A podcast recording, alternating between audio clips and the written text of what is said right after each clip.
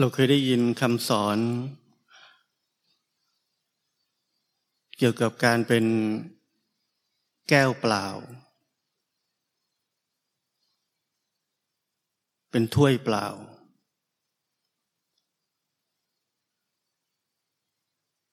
เพื่อที่จะสามารถ รับฟังอะไรใหม่ ๆ ใหม่จริง ๆ ราะถ้าเรายังหลงเหลืออะไรอยู่ในแก้วนั้น อาจจะเป็นน้ำชาหรือกาแฟ และเมื่อมีคนเทน้ำใสเข้าไป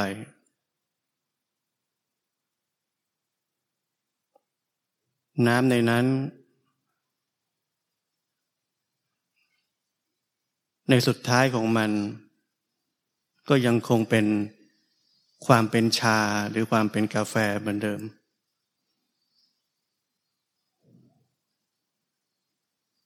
แท้จริงเราไม่สามารถที่จะรู้จักการฟัง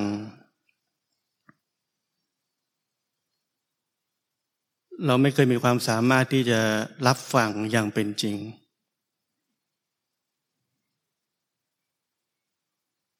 เมื่อเรารับฟัง เราเปรียบเทียบกับของเก่า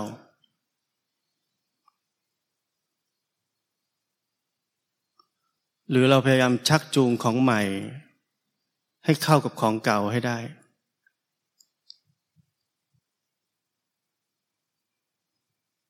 หรือไม่เราก็พยายามต่อต้านเมื่อของใหม่ ไม่เหมือนกับของเก่าเราไม่เคย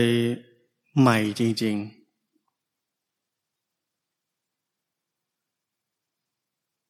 เพราะฉะนั้นชีวิตของเรานั้นจึงเก่าตลอดเวลา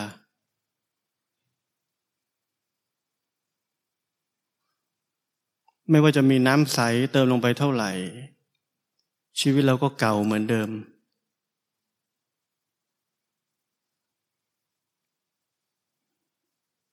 เพราะนั้นผมถึงเคยบอกว่า เมื่อเราเข้ามาฟังธรรม ผมพูดใหม่ เราต้องฟังใหม่ เราต้องฟังเหมือนเราไม่เคยฟังสิ่งที่ผมพูดมาก่อนเลย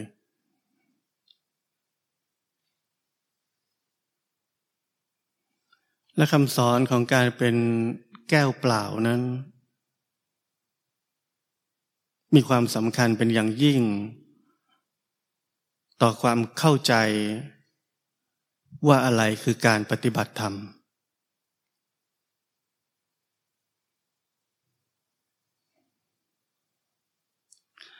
การที่เรากลายเป็นแก้วเปล่านั้น คือความใหม่สดเสมอของชีวิต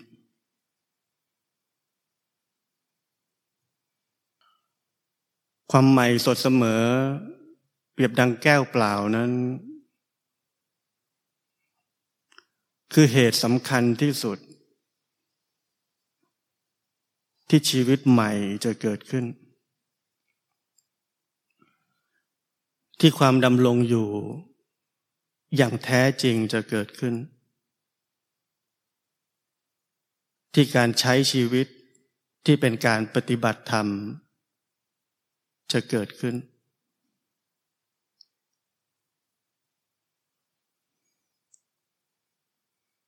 ราะนั้นการปฏิบัติธรรมนั้น คือความใหม่สดเสมอของชีวิต ที่เปรียบเสมือนแก้วเปล่า อะไรคือความใหม่สดเสมอของชีวิต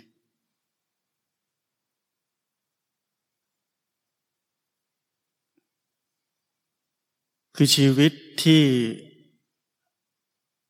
ไม่หลงเหลือ ความเชื่อใด ๆ ทั้งสิ้น คือชีวิตที่ไร้จุดอ้างอิง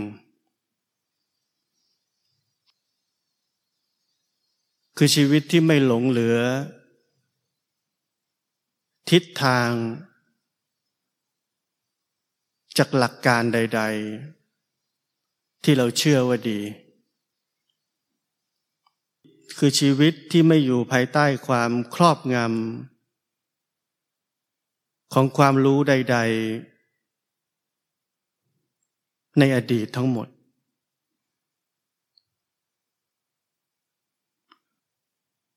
คือชีวิตที่ไม่ถูกครอบงำด้วยคำสอน ด้วยทฤษฎี ด้วยตำรา ด้วยคำพีต่าง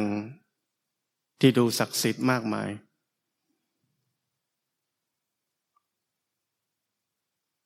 เราลองคิดถึงชีวิตแบบนั้น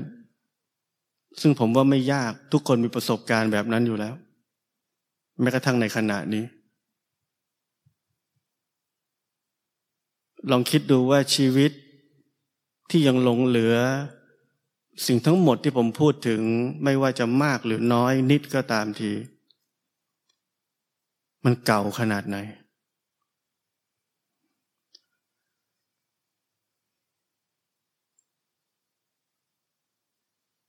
มันเป็นปัจจุบันได้ไหม มันสามารถจะเป็นปัจจุบันได้จริงๆไหม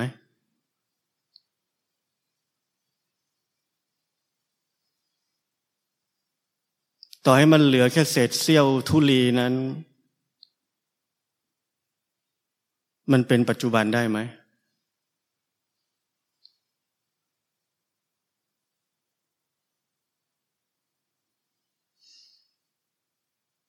แล้วถ้าชีวิตเราไม่สามารถเป็นปัจจุบันได้ สิ่งที่เราหวังว่าเราจะทำอยู่ หรือนึกว่าเราเป็นอยู่ คือปฏิบัติธรรมอยู่นั้น ก็เกิดขึ้นไม่ได้เหมือนกัน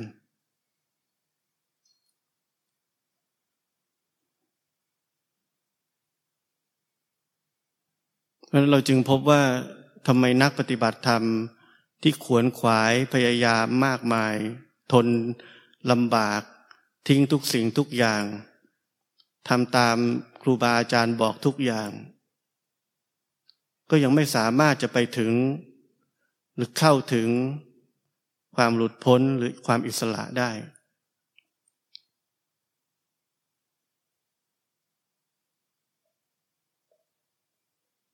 เพราะทั้งหมดที่เราทำเป็นแค่อดีต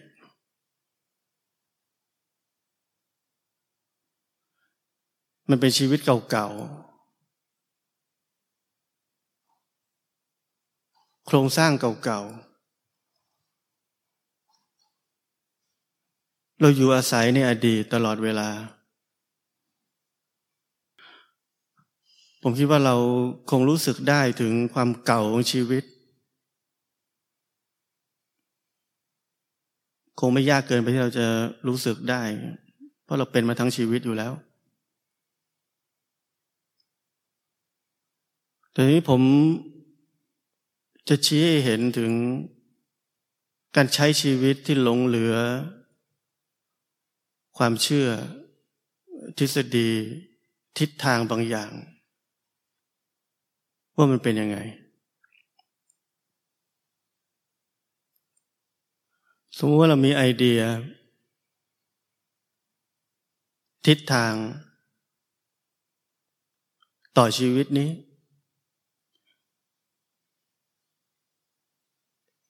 ในเรื่องของดี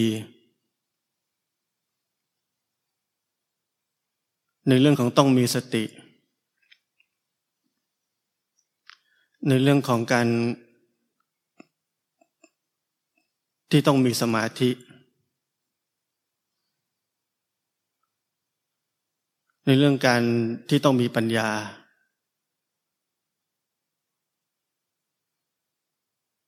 ลองเลือกเอาสักอัน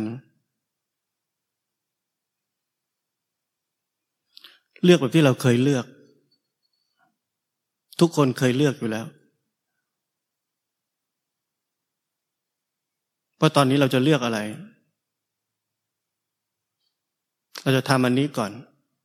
วันนี้เราจะเป็นอย่างนี้ก่อน เราจะฝึกอันนี้ก่อน แล้วลองทำดู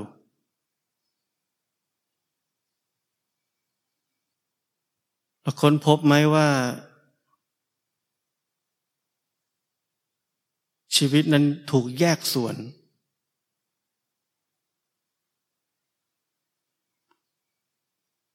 ชีวิตนั้นถูกแบ่งแยกออกไป ในจุดที่เรายึด ในเป้าหมายนั้นที่เราต้องการจะเอา ชีวิตถูกแบ่งไปที่นั่น จมอยู่ในนั้น จมอยู่ในภาวะที่เรายึดนั้น จมอยู่ในทิศทางที่เราเชื่อนั้น แล้วชีวิตนั้นคับแคบ รู้สึกถึงความคับแคบนั้นไหมตอนที่ทำแบบนั้น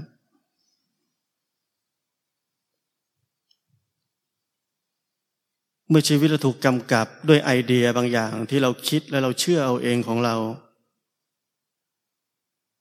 ไม่ว่าจะถูกใครชี้นำก็ตาม ไม่ว่าสิ่งสิ่งนั้นจะเป็นระบบ หรือบุคคล หรือสังคม หรือตำราหรือคำพีหรือความรู้ใด ๆ ทั้งนั้น ชีวิตนั้นเกิดการแยกส่วน เกิดการพุ่งเข้าไปหาสิ่งสิ่งนั้น แล้วแยกออกมา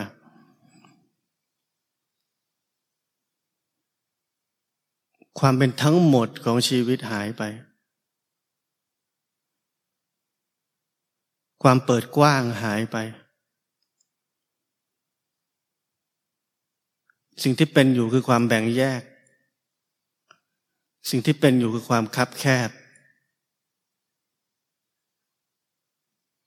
สิ่งที่เป็นอยู่คือการเคลื่อนจากจุดหนึ่ง ไปอีกจุดหนึ่ง การเคลื่อนที่ผมพูดถึงนี้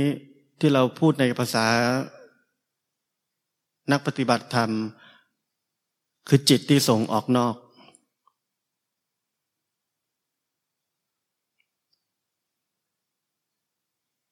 กระบวนการของการออกนอกทั้งหมดเกิดขึ้นได้ เพราะชีวิตนั้นเกิดการแบ่งแยกโดยที่เราไม่รู้ตัวเลย ความเป็นทั้งหมดมันหายไป และเราคิดว่าเรากำลังปฏิบัติธรรมตามขั้นตามตอนที่เราเชื่ออยู่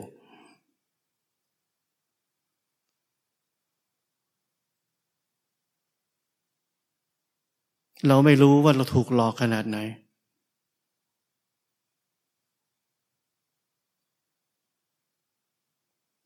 เราไม่เคยที่จะ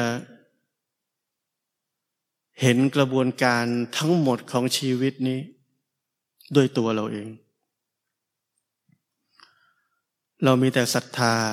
มีแต่ความเชื่อ มีแต่ความงมงาย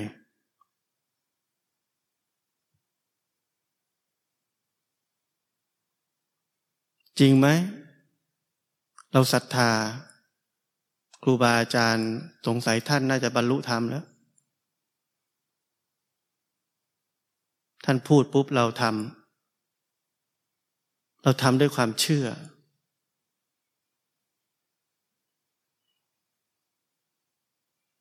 และท้ายที่สุดหรือกลบึงลึกที่สุดของการ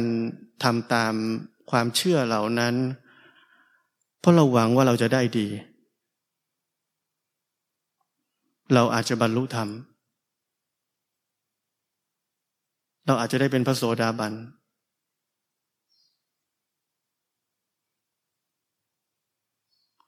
ทั้งหมดคือทิศทางที่ครอบงำชีวิตของเราอยู่ตลอดเวลาแต่เราไม่รู้ เราทำได้ทุกอย่างยกเว้นรู้จักตัวเอง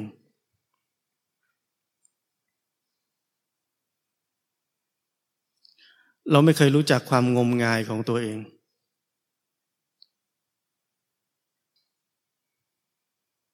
เรายังคงเชื่อเสมอว่า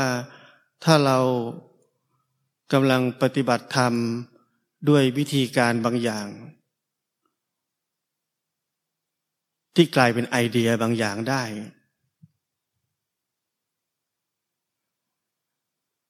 แล้วเราคนนี้จะได้ดี จนถึงที่เราคิดว่าเราจะหลุดพ้น เรายังคงไม่เข้าใจว่าทั้งหมดที่เรากำลังคิดหรือเชื่ออยู่นั้นเป็นแค่นิยาย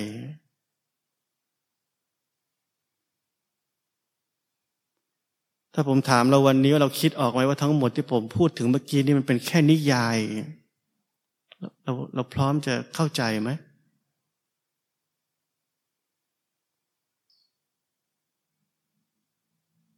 ทั้งหมดที่เราเชื่อไม่มีอยู่จริง เราพร้อมจะเข้าใจไหม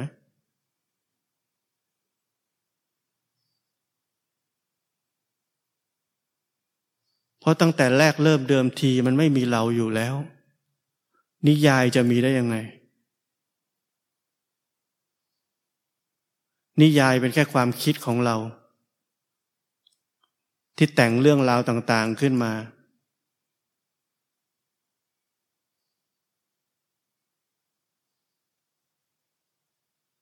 แต่งเรื่องราวให้มันคล้ายกับที่เราประสบความสำเร็จทั้งโลก และให้เราเปลี่ยนมาทำอาชีพใหม่ จะได้ประสบความสำเร็จทางธรรม มันถูกเรียกว่าธรรมแค่นั้น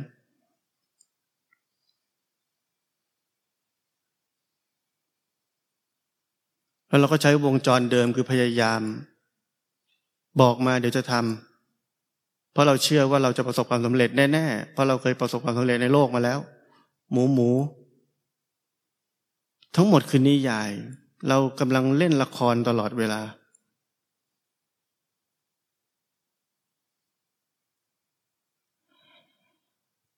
ผมเคยฟังเรื่องเรื่องหนึ่งที่มี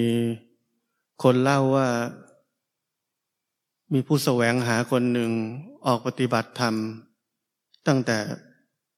ยังหนุ่ม เขาไปทำสิ่งต่างๆมากมาย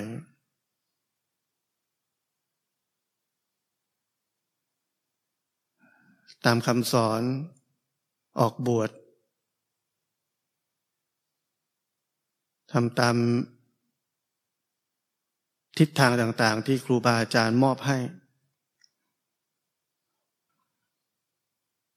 จนห้าสิบปีผ่านไป ชีวิตเขาล่วงเลยมาจนถึงอายุประมาณเกือบแปดสิบแล้วเขาก็กลับมาบ้าน พร้อมกับความล้มเหลว แล้วทันทีที่เขา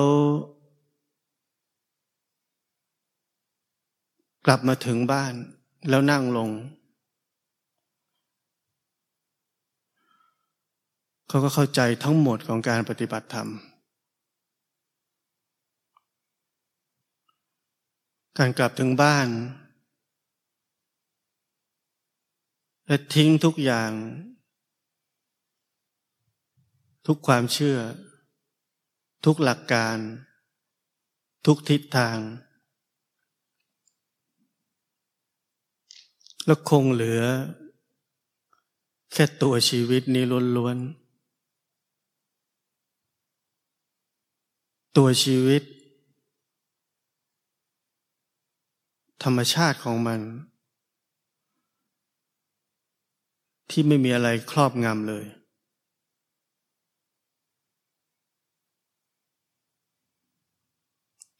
สิ่งที่เราทำมาตลอดในชีวิตเราคือการแสวงหา เพิ่มความรู้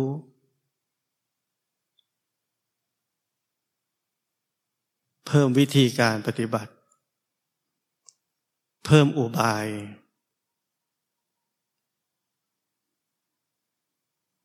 เพิ่มความเจ้าเล่ห์ต่อชีวิตนี้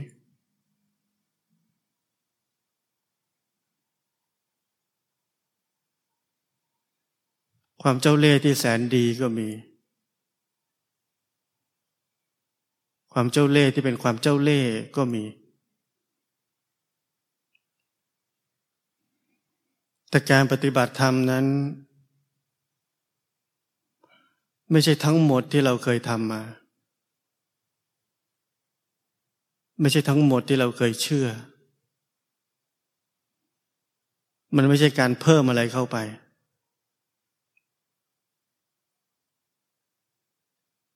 ความรู้ที่เรามีนั้นมันมากจนมีแต่สร้างความสับสนให้กับชีวิตของเรา เราพยายามจะฟังธรรมะอันลึกซึ้งหรูหรามากมาย แล้วสุดท้ายมันสร้างความสับสนให้กับเรา มันไม่ได้ช่วยอะไรเราเลย เรามีแต่ความคิดว่าทำไมเรายังไม่เข้าใจสิ่งที่อาจารย์พูดเนาะ ทำไมเรายังไม่เข้าใจสิ่งนี้เนาะเราต้องเข้าใจมันใช่ไหมเราถึงจะเรียกว่าการปฏิบัติเราถึงจะเจริญก้าวหน้า เราต้องทำยังไงดีนะ เราถึงจะเข้าใจ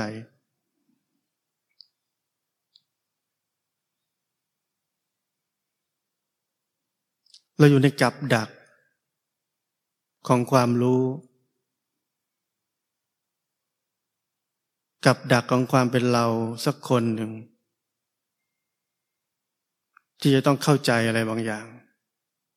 ที่เป็นความรู้นั้น ที่อยู่นอกตัวนั้น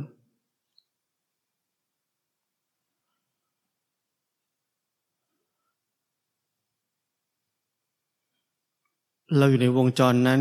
มันนานเท่าไหร่ เราเรารู้ตัวเองไหม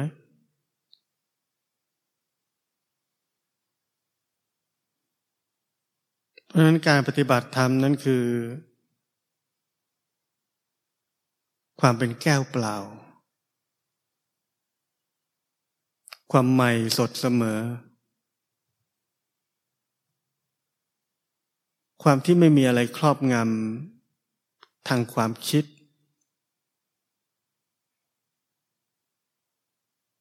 ไม่ว่าสิ่งนั้นจะดีเลิศแค่ไหนก็ตาม ความที่ไม่หลงเหลือไอเดียว่าเราคนหนึ่งจะต้องปฏิบัติธรรม หรือกำลังทำบางอย่าง ตามทฤษฎีหรือตามวิธีหรือตามคำแนะนำ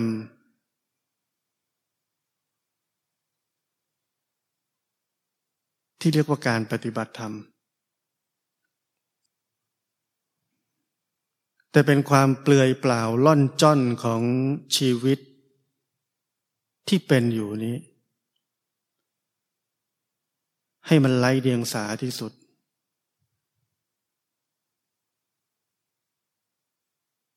เราเห็นความเป็นไปของมัน เห็นกระบวนการปฏิกิริยา reaction ต่างๆ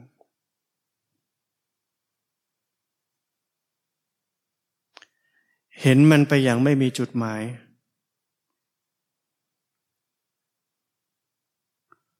หรือเรียกว่าเรียนรู้มันอย่างไม่มีจุดหมาย ไม่มีเป้าหมาย ไม่หลงเหลือไอเดียใด ๆ ทั้งสิ้น เช่น เราจะต้องเห็นว่ามันเกิดแล้วมันดับ ต้องเห็นว่ามันไม่เที่ยงเป็นทุกข์เป็นอนัตตา ต้องเห็นว่ามันเป็นเช่นนั้นเอง ต้องเห็นว่ามันเป็นเหตุและปัจจัย เราทำได้ไหมถ้าเราทำได้นั่นคือทั้งหมดของการปฏิบัติธรรม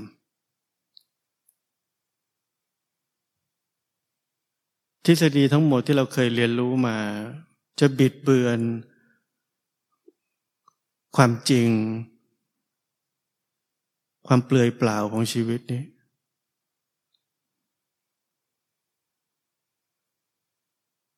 อดีต ความจำเข้ามาคอยแทรกความจริงอยู่ตลอดเวลา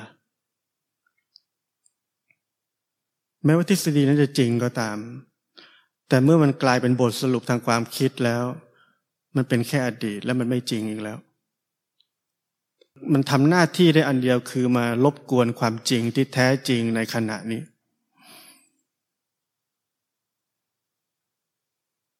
อย่าลืมที่ผมบอกว่าคำว่าแก้วเปล่าก็คือแก้วเปล่า มันมีอะไรไม่ได้ ไม่ว่าสิ่งนั้นจะดีแค่ไหนก็ตาม เพ ราะฉะนั้นการฟังธรรม เพื่อจะไปปฏิบัติธรรม ที่ผมสอนแล้วทุกคนมาตลอด มันไม่ใช่การเพิ่มข้อมูลเข้าไปให้กับเรา แต่ผมต้องการทำลายทุกข้อมูลที่มีอยู่ในเรานั่นแหละ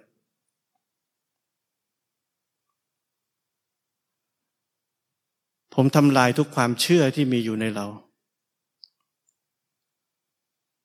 เพราะเรานั่นเองคือความเชื่อ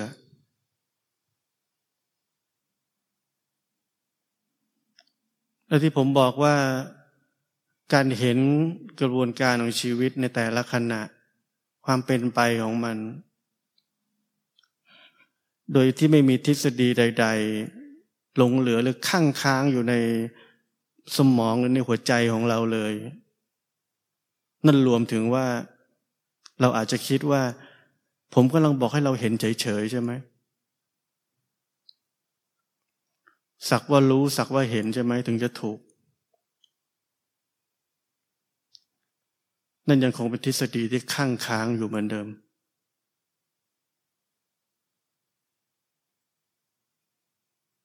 การปฏิบัติธรรมจะเกิดขึ้น เมื่อเราไม่ลงเหลือความถูกหรือความผิดด้วย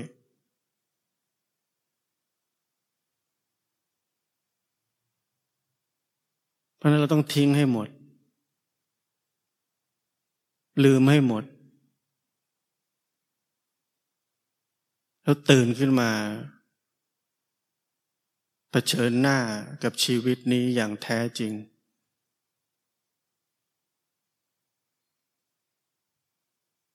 ถ้าเรายังหลงเหลืออะไรข้างค้างอยู่ ที่จะสร้างทิศทาง สร้างคอนเซปต์ว่าเรากำลังปฏิบัติธรรมอยู่ ในทิศทางแบบนี้ นั่นคือเราเป็นผู้ที่หลับไหลอย่างสมบูรณ์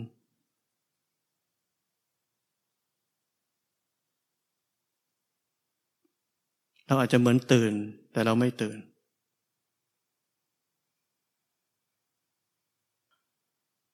ชาวพุทธเราประกาศตัวว่า คำสอนของพระพุทธเจ้านั้นเป็นสากล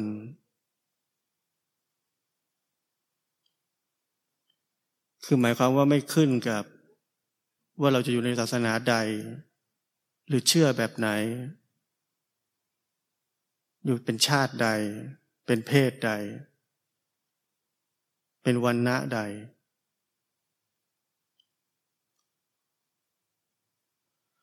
ความเป็นสากลนั้นแปลว่าเป็นความเป็นหนึ่งเดียว เป็นหนึ่งเดียวร่วมกันที่มนุษย์ทุกคนมีอยู่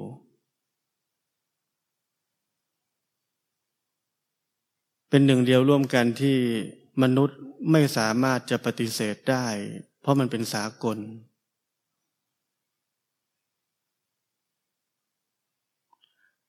และสิ่งนั้น สิ่งที่เป็นสากลนั้น มันจะเป็นสากลได้ด้วยตัวของมัน ก็ต่อเมื่อมันอยู่นอกเหนือ ระบบของความคิด ระบบของความเชื่อ ระบบของทฤษฎีบางอย่าง ระบบของระเบียบวิธีปฏิบัติ มันต้องอยู่นอกเหนือทั้งหมดที่ผมพูดถึงนี้ ความเป็นสากลถึงจะเกิดขึ้น มันต้องอยู่นอกเหนือความงมงาย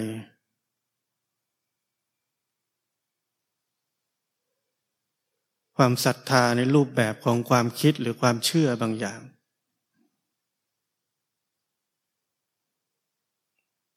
มันต้องเป็นสากลในขนาดที่ว่า สิ่งที่เราพูดถึงนั้น ไม่สามารถมีคำถามกลับมาได้ว่า ทำไมเราเชื่ออย่างนั้น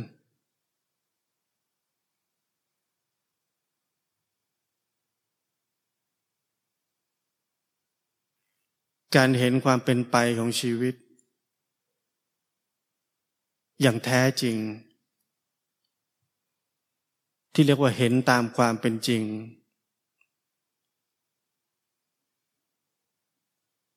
เป็นเรื่องที่ไม่ต้องอาศัยความเชื่อใดๆทั้งสิ้น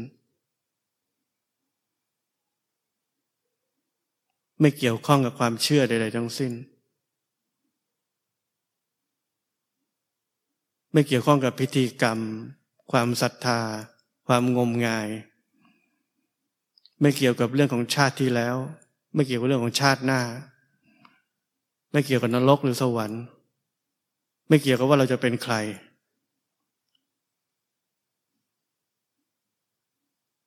กระบวนการการเห็นชีวิตนี้ ตามความเป็นจริง มีอยู่อย่างเป็นธรรมชาติ อย่างเป็นสากลในมนุษย์ทุกๆคน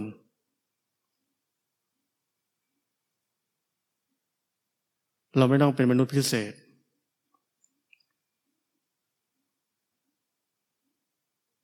การเห็นชีวิตนี้ ต้องเอาความพิเศษออกไป เอาความบ้าของเราออกไป เอาความยึดติดของเราที่มีต่อแนวคิดต่อความเชื่อบางอย่างออกไป แล้วกลับสู่ความเป็นธรรมดาที่สุด กลับสู่ตัวชีวิตล้วนๆนี้ และภาวะของการเห็นตามความเป็นจริง เห็นกระบวนการของชีวิต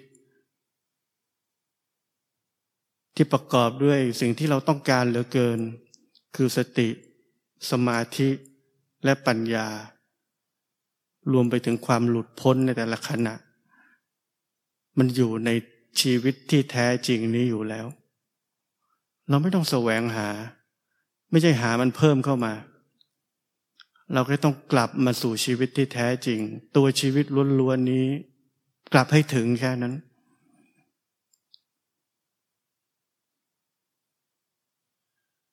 และการกลับไปถึงไม่ใช่การเดินทาง